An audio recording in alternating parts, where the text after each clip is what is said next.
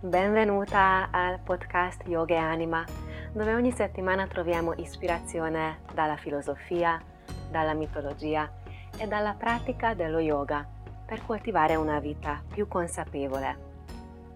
Io sono Veronica Vasco e sono veramente felice che ci sei.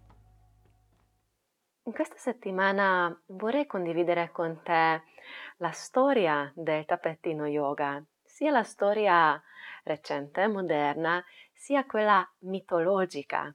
E quindi vedremo un po' due filoni ed anche questa puntata vorrei offrirti come una possibilità di, di ampliare le nostre riflessioni su simboli, su attrezzi o strumenti che usiamo nella vita e che importanza gli diamo.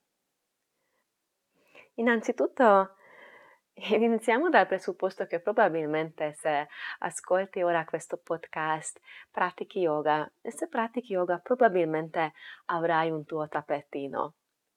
Com'è il tuo rapporto con questo tuo attrezzo? Come ti approcci? Visto negli anni che gli allievi, i praticanti, alcuni possono essere veramente legati al loro tappetino yoga, che diventa veramente un simbolo importante della loro pratica, soprattutto corporea, ma spesso anche c'è un legamento anche più emotivo, anche spirituale. Eh, alcuni fanno grandi ricerche per trovare il miglior materiale, il miglior prodotto, magari ne hanno diversi a casa, uno per il viaggio, uno per le giornate nuvolose, un altro per eh, giornate calde o per quando si si sveglia con un buon umore, è diverso. Ed alcuni invece hanno solo un tappetino che portano avanti per anni senza tanto a dare importanza a questo attrezzo. Quindi con questa premessa magari già puoi un po' delineare, vedere come, come vedi tu questo oggetto, se trovi una cosa molto importante nella tua pratica o se trovi una cosa proprio accessoria.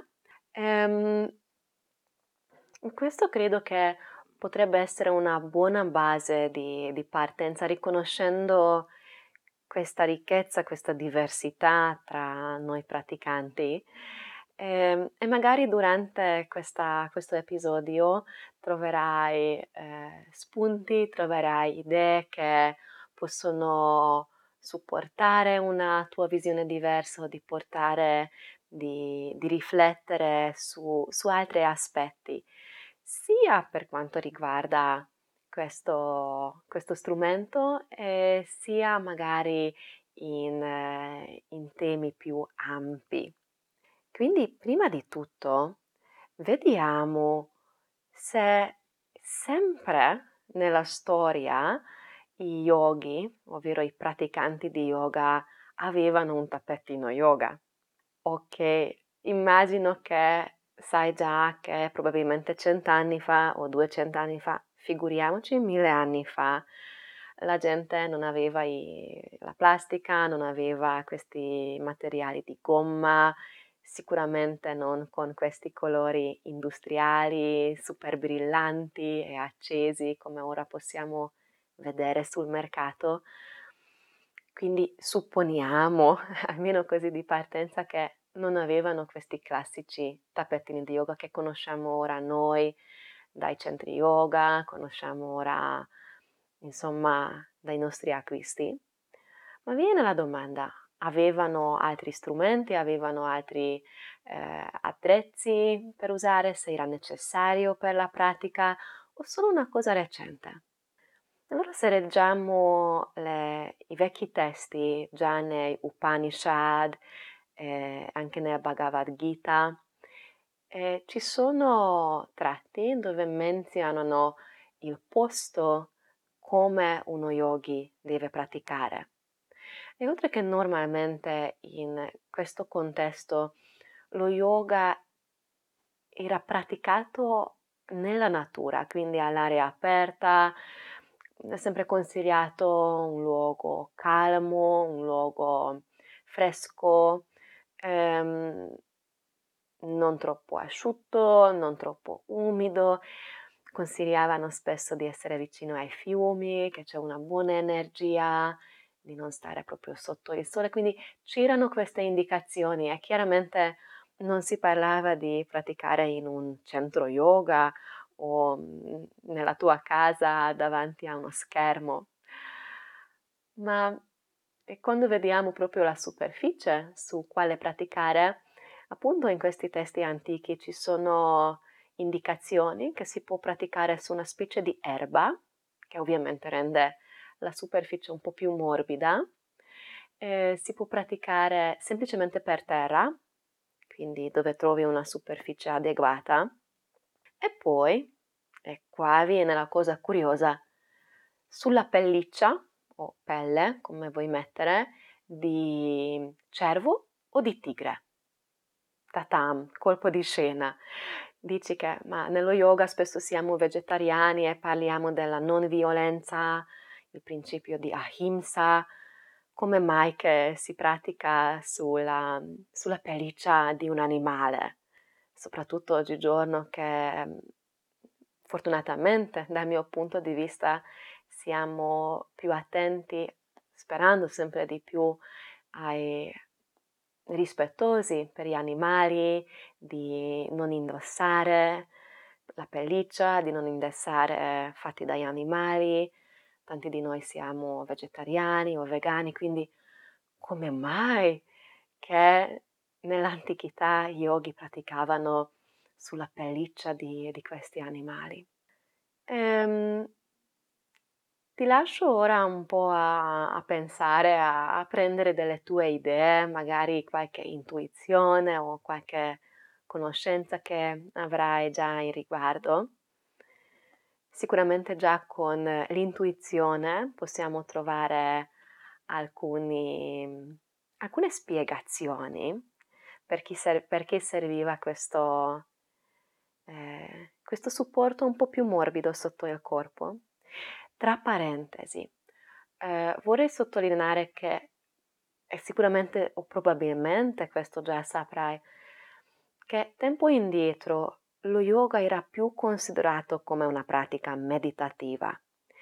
Quindi sì, c'erano delle posizioni, c'erano delle asane, ma non era così importante, non era così marcato la pratica corporea. E quindi quelle X numero di, di posizioni praticavano così appunto, soprattutto per terra. E la parte proprio intensa della pratica dello yoga era di stare seduti, magari fare anche pranayama, fare concentrazione e meditazione, quindi una postura seduta. Quindi ora torniamo alla, alla grande domanda, come, eh, perché è, è arrivato questa cosa di praticare sulla pelliccia degli animali, oltre magari di una questione di comodità o di calore. E per questo ora vorrei condividere con te una storia della mitologia che certamente dal livello scientifico non ci risponde completamente alla domanda, ma ci può dare un buon spunto e forse anche di, di ispirazione per portare avanti un filone di pensiero. Quindi sentiamo la storia di Shiva e la pelliccia del tigre.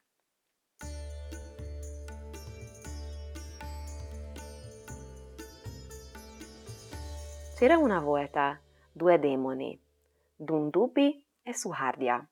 Erano due fratelli ed erano anche i cugini di altri due demoni, due Asura, che erano uccisi da Vishnu, da un avatar di Vishnu, perché quella volta volevano prendere il potere su tutto il mondo e rovinare l'equilibrio Nella, della giustizia. Quindi, come spesso succede in queste storie, una delle grandi divinità, maggiormente Vishnu e i suoi avatar, e a volte anche Shiva e gli altri, ripristinano l'ordine dell'universo, uccidendo i demoni. E quindi questi due fratelli, Dundubi e Suhardhya, i cugini di quei ehm, altri due, diciamo così, tra virgolette, cattivi, per semplificare la storia, erano furiosi, erano arrabbiati e hanno giurato di fare rivincita, di, di far pagare eh, le divinità del cielo, i Deva e gli, gli altri membri della Trinità per, per questo atto, per questa uccisione dei loro cugini. E quindi questi due fratelli, pensando come potrebbero fare veramente una potente rivincita a fargli pagare la perdita dei loro cugini, hanno deciso che la cosa più efficace è di uccidere tutti i preti e i fedeli, quindi tutte le persone che sono devo- devoti a queste divinità del cielo. E quindi hanno iniziato il, um, il loro, diciamo così, massacro, prima uccidendo i preti nei tempi, nei templi, alcuni fedeli, e poi è arrivato il giorno di Shivaratri, che è una festività molto importante nella cultura indiana, dove si venera proprio Shiva, e spesso Shiva nella forma di Shivalinga, quindi quella pietra grande. Magari ne faremo episodi specifici. Quindi per oggi basta così, che c'era questa grande festività, questo giorno molto importante di Eh, celebrazioni, di, di preghiera, di devozione, dove tutti i fedeli si radunano nei templi. Allora, eh, cosa può essere più efficace di andare proprio al luogo della festività, delle celebrazioni? E quindi hanno radunato Dundubi e Suhardhya i loro eserciti, un grande, grande esercito, e come sono entrati nel tempio, hanno preso la forma di, del tigre, quindi erano due tigri. Devi sapere che questa razza di demoni proprio ha questa caratteristica, che cambiano forma, possono prendere la forma di qualsiasi essere molto facilmente. E come tigri hanno iniziato il loro massacro.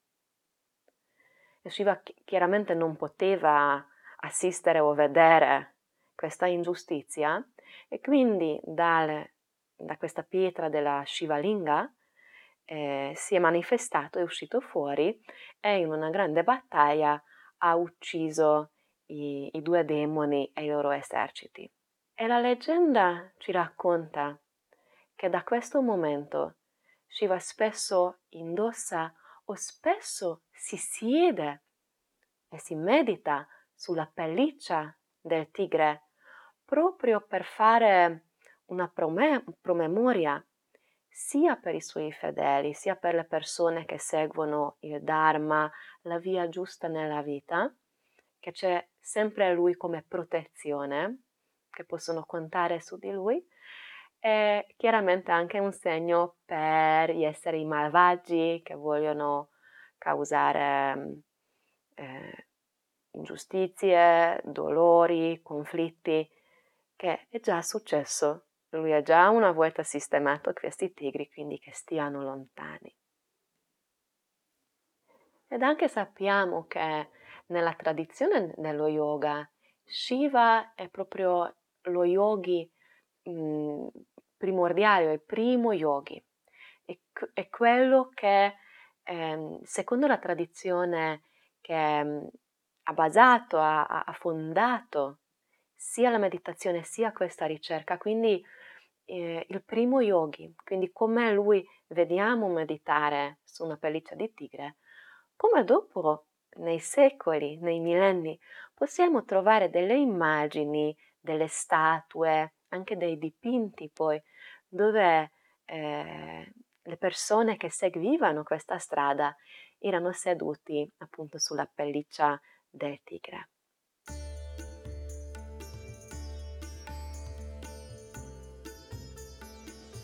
Fermiamo ora un attimino per riflettere sul significato più profondo, più astratto di questa storia. Come vedevamo, certamente le, le persone nell'antichità praticavano, vivevano con maggior contatto nella natura, non erano così isolati, non era questa società moderna, quindi sicuramente c'erano anche i pericoli del mondo esterno, che poteva arrivare anche in, in forma di diverse bestie che, che vivono nelle foreste o in questi posti remoti. Ma c'è anche una parte eh, ancora più profonda, se vuoi mettere così, perché quando iniziamo una, una strada spirituale, una ricerca interiore, sì, in un lato possiamo acquisire un certo dominio sopra la natura, ma anche è vero che i più grandi ostacoli e i più grandi nemici li incontriamo dentro di noi. Sono i nostri stessi limiti, le nostre convinzioni, il nostro ego che ci ferma e ci può ostacolare di procedere nella nostra ricerca interiore, nella nostra pratica, nel sadhana. E quindi, in questo senso, la pelliccia del tigre, questo tappetino, simboleggia anche una specie di protezione, un, un posto sicuro, se vuoi mettere così, sia per eh, gli attacchi che possono arrivare dall'esterno, ma credo soprattutto dalle, dai nostri attacchi o nelle nostre, nostre difficoltà interiori. E qua ci riconnettiamo spesso eh, di quello che spesso parliamo nella meditazione, nel yoga nidra o anche nella pratica, di quanto è importante consapevolizzare che siamo realmente in questo momento, se non altro, non due momenti prima, non due momenti dopo, ma questo momento è un posto sicuro, è uno spazio protetto. In questo senso il tappetino di yoga, ovvero nell'antichità il, la pelliccia del tigre, simboleggia questo posto sicuro. Giustamente nasce allora la domanda: no, Veronica, se prima si praticava per terra oppure su questi, questi stuoi, stuini eh, di, fatti di animali, perché ora pratichiamo sui tappetini di gomma o di P V C o di sughero? Come è nata? Quando è nata questa cosa? Perché sembra evidentemente che non è così antica come la stessa storia dello yoga. Allora qua, facendo una, anche una breve ricerca, un'indagine sulla rete, possiamo trovare la storia moderna del tappetino yoga, che condivido con te, perché secondo me è molto interessante, generalmente per coltivare la consapevolezza di capire da dove siamo venuti, dove siamo arrivati, cos'è questo percorso che siamo partecipi, qualsiasi ambiente, però specialmente ora nel, nel nostro contesto yoga può essere molto formativo e può aprirci diverse finestre di indagine ulteriori.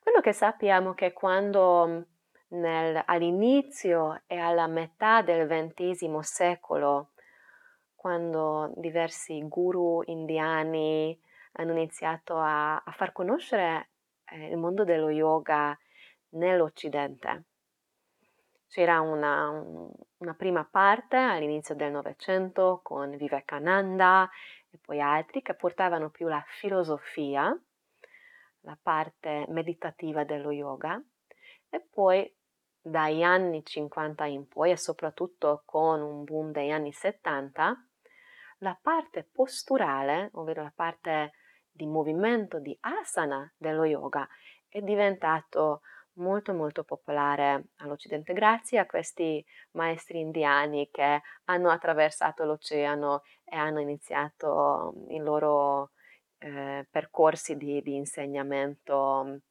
tra, tra le persone. noi occidentali, come quella volta ancora finora maggiormente, non erano tanto eh, preparati, abituati a, a subito mettersi a meditare.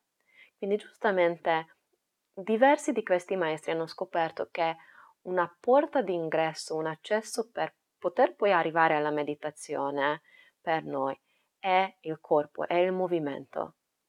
E quindi la prima cosa è di creare contatto con il corpo. Come lo facciamo? Attraverso le posizioni, attraverso l'asana e poi attraverso la respirazione, il pranayama e poi eventualmente andiamo sempre più verso il sottile, quello che è meno tangibile.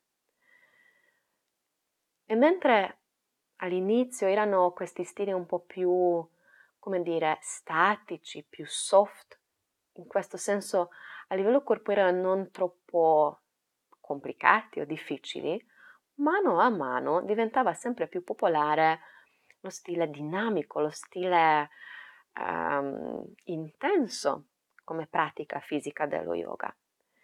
E mentre nei primi tempi, nelle sale in Europa, in America, le persone che partecipavano a questi, questi incontri, a questi corsi con i maestri, si sedevano o praticavano su un asciugamano, una, un telo, un stuino di cotone, ehm, con la pratica molto dinamica, molto impegnativa fisicamente, come è successo poi con l'Iyengar e poi con l'Ashtanga.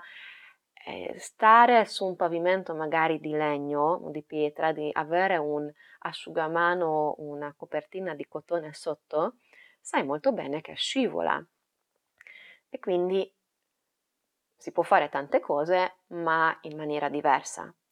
Tu chiedi, ma come faceva allora, facevano ora questi maestri? Loro non usavano tanto il tappetino. Se guardi i vecchi video di, di Krishnamacharya, che è uno dei primi maestri di queste, questo lineaggio molto fisico, molto corporeo, nell'inizio del Novecento, lui praticava tranquillamente per terra. Comunque, tornando alla nostra storia, c'era una signora che proprio nel ottantadue, quindi non siamo così lontani, ok, ora siamo in duemilaventidue, quindi quaranta anni fa, rispetto a millenni di yoga, quaranta anni non sono tanti. E questa era una signora eh, inglese che praticava yoga con il suo maestro in Germania. In Germania ha trovato questi sottotapetti, diciamo così. Non sono sicura se in italiano proprio questa è la, la parola giusta. Hai presente che quando a casa abbiamo il, il tappettone, tipo persiani, nei tappeti, quelli di tessuto morbidi, classici, no? Che mettiamo per terra per decorare e riscaldare le nostre case. Tradizionalmente questi tappeti non hanno sotto i gommini, non sono come quelli che ora compriamo in Ikea. E quindi in Germania facevano questi sottotappeti proprio fatti di gomma, e la gomma sai che è un po' appiccicosa, un po' aderente, che preveniva appunto di scivolare con il tappettone a casa. E lei ha trovato questi sottotappetti, diciamo così, di gomma, ed ha, usato nella, ha iniziato a usare nella sua pratica. E così non scivolava più né per terra, non scivolava neanche con il, con il suo asciugamano. Poi li ha portati a casa e il suo padre ha iniziato a fare il commercio di, di, di questi sottotapetti ritagliati alla forma che era sufficiente per la pratica dello yoga come sticky mat, quindi tappettino aderente, tappettino diciamo così appiccicoso, no? che, che aderisce alla terra, è antiscivolo, ecco la parola che cercavo, antiscivolo. Okay. Dopo un paio d'anni che hanno iniziato a fare anche il commercio per gli Stati Uniti, era nel novanta che una catena di, di supermercati americano ha, ha creato il suo primo tappetino yoga, che è stato proprio fabbricato e venduto appositamente per questo scopo. Quindi siamo nel millenovecentonovanta. Ora non so quanti anni hai, come ascolti. Io sono dell'ottantaquattro, comunque gli anni novanta per me sono molto nella memoria e quindi pensare che è così recente eh, è fantastico. Certamente se, se poi nata eh, negli anni duemila, forse gli anni novanta sembrano una roba preistorica. Raccontami, sono curiosa di questo aspetto. Bene. Quindi è solo dal millenovecentonovanta che è iniziata questa vera produzione di, di questi primi tappetini che erano pensati per essere antiscivoli sotto, quanto possibile antiscivoli sotto le mani. E, e piano piano era un processo anche di, di migliorare la qualità, che non si sbriciolino così velocemente, eh, avere una varietà di, di colori, di forme, eccetera. E così che poi con gli anni duemila c'era un grande boom del, dello yoga, come disciplina, come attività, soprattutto negli Stati Uniti che è iniziato questo boom come una specie di fitness con migliaia di centri di yoga, con le formazioni, e come lo yoga ha avuto il suo boom, così è successo chiaramente con il tappetino yoga.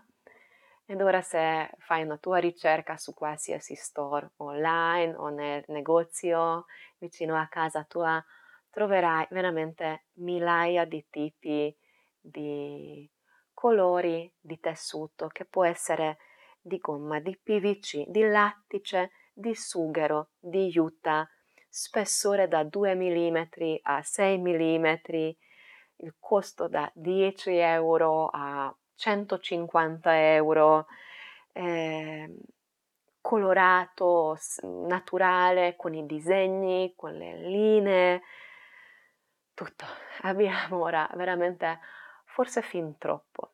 E quindi raccontando così, parlando ora così della, di questa re- relativamente breve storia di questo strumento, possiamo anche ora vedere quanto in certi contesti è diventato veramente un simbolo inseparabile della disciplina, della pratica dello yoga. Non per caso ho iniziato questo podcast eh, con una certa premessa, chiedendo com'è il tuo rapporto con il tuo tappetino yoga, perché riconosco che in questo gruppo, tra quelli che ci conosciamo e facciamo le conversazioni regolarmente, c'è una grande diversità, quindi magari la tua realtà o la tua percezione è diversa. Forse che io sono in questo ambiente da tanti anni e che vedo anche diversi, diciamo, realtà, eh, vedo, vedo certe tendenze spesso, ma forse non è il tuo caso, e quindi dici che Veronica, per me il tappetino è, ho comprato uno, lo sto usando tranquillamente, ma non è che mi influisce tanto. E, e altri, come dicevamo, possono avere veramente una grande varietà, anche grande investimento economico per questi strumenti. O attrezzo, forse sì, questa è la parola migliore.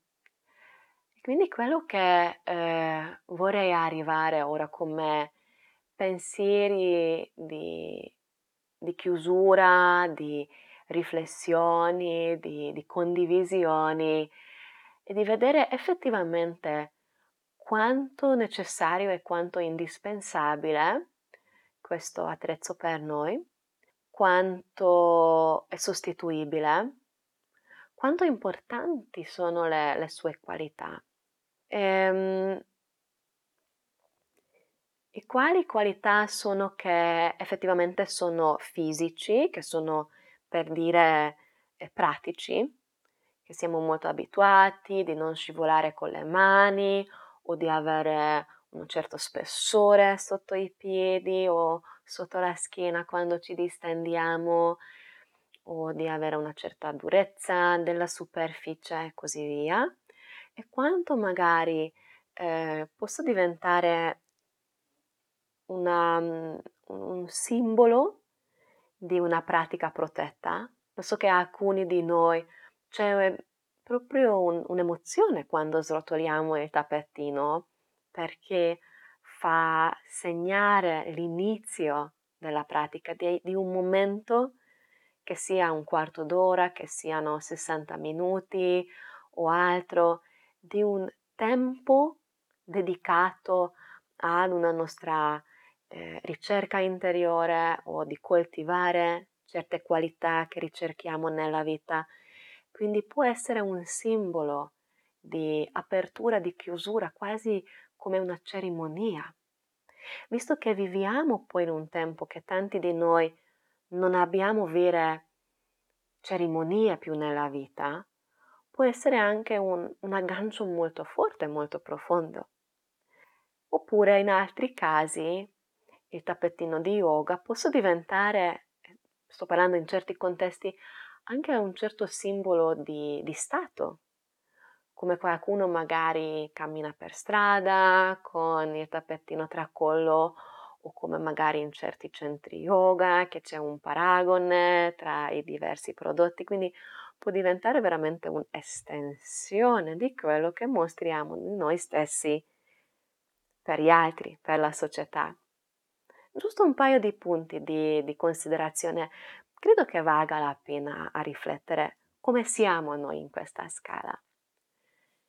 E non posso lasciare fuori un ultimo pensiero, che in realtà strutturalmente ci stava prima, ma come parlavo quasi dimenticato, forse potevo dedicarlo a un episodio separato, magari YouTube, ma condivido con te ora il discorso della, dell'importanza o della meno importanza dell'antiscivolo, perché ho sentito talmente tanto in, in questi giorni, in questo periodo, Eh, diverse richieste, diverse, diversi commenti tra i praticanti, che voglio condividere con te i miei pensieri personali sull'argomento antiscivolo.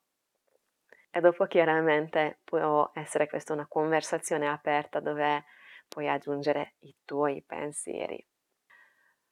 Allora, quando parliamo dell'antiscivolo ci sono chiaramente due aspetti. Uno, quello che è sotto, ovvero che il tappettino non scivoli sul pavimento, e credo che questo punto sia veramente importante, perché ho visto in sala diversi inciampi e voli, perché magari qualcuno fa un movimento veloce e se usa un tappettino, come dire, tipo da spiaggia o di campeggio, eh, di quei tessuti molto lisci, molto asciutti, mm, non credo che sia il massimo. Okay? Quelli sono di solito i materiali più economici che trovi per due o tre euro, neanche non li vendono credo come tappetino yoga ormai, almeno non con questo nome. E poi c'è un altro discorso dell'antiscivolo sopra, quindi quello che tocchiamo con le mani, quello che tocchiamo con i piedi. E mentre questa, questo fattore, questa caratteristica che è antiscivolo può essere in un certo senso molto utile, soprattutto per quelli che abbiamo le mani che sudano tanto, i piedi sudano tanto, e quindi dopo un po' col sudore chiaramente tendiamo a, a viaggiare sul tappetino, e tenere una posizione del cane diventa estremamente difficile. Ma ho visto è che ehm, e ci sono anche diversi studi ormai di questo in realtà, quindi non solo io che... che penso così, che quando eh, questa superficie diventa troppo, cosiddetto grip, questo attacco appiccicoso alle mani e ai piedi, troppo forte, tendiamo a, a perdere eh, la, l'attivazione muscolare, quindi tendiamo a rilassarci nelle posture, che per carità quando siamo in meditazione o in certe posizioni di relax potrebbe andare bene, ma visto che soprattutto questi tappetini sono pensati per la parte dinamica, per, la, per lo stile dinamico dello yoga, può essere a volte un pochettino, come dire, con, controproduttivo. Ci dà una, una soddisfazione immediata, un appagamento immediato, perché magari riusciamo a fare certe cose con meno fatica, perché il tappetino ci tiene, ma proprio quella muscolatura stabilizzatore che dopo ci serve per, per usare il corpo in modo consapevole, in realtà anche per gestire meglio le articolazioni ed usare meglio in modo più equilibrato e mirato le articolazioni. Con l'aiuto della muscolatura, la maggior parte di noi con questi tappetini super grip, super antiscivolo, un po' molliamo, cediamo perché è molto più comodo, molto più facile di, tra virgolette, cedere verso la terra.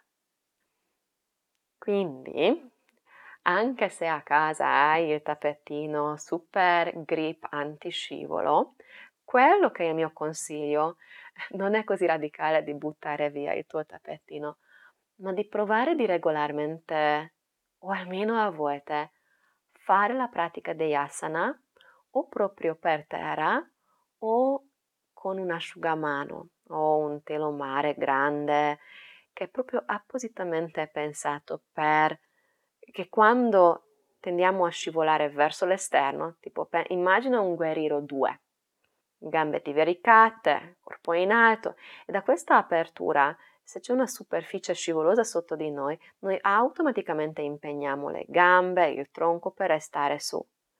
Se invece abbiamo questo grip comodo, un po' cediamo, uguale con il cane e con tutti i suoi amici. Quindi sì, se sei grande amante del tuo tappetino anti-grip, tienilo, usalo con amore, ma se ah, vuoi, prova magari ogni tanto a fare la pratica appositamente in modo contrario. Ok, questi erano tutti i pensieri. Eh, iniziato come un podcast breve, di nuovo è diventato un po' più lungo, tra mitologia, eh, storia moderna e riflessioni sull'economia, del status symbol, del rituale, del spazio sicuro e infine con antiscivolo.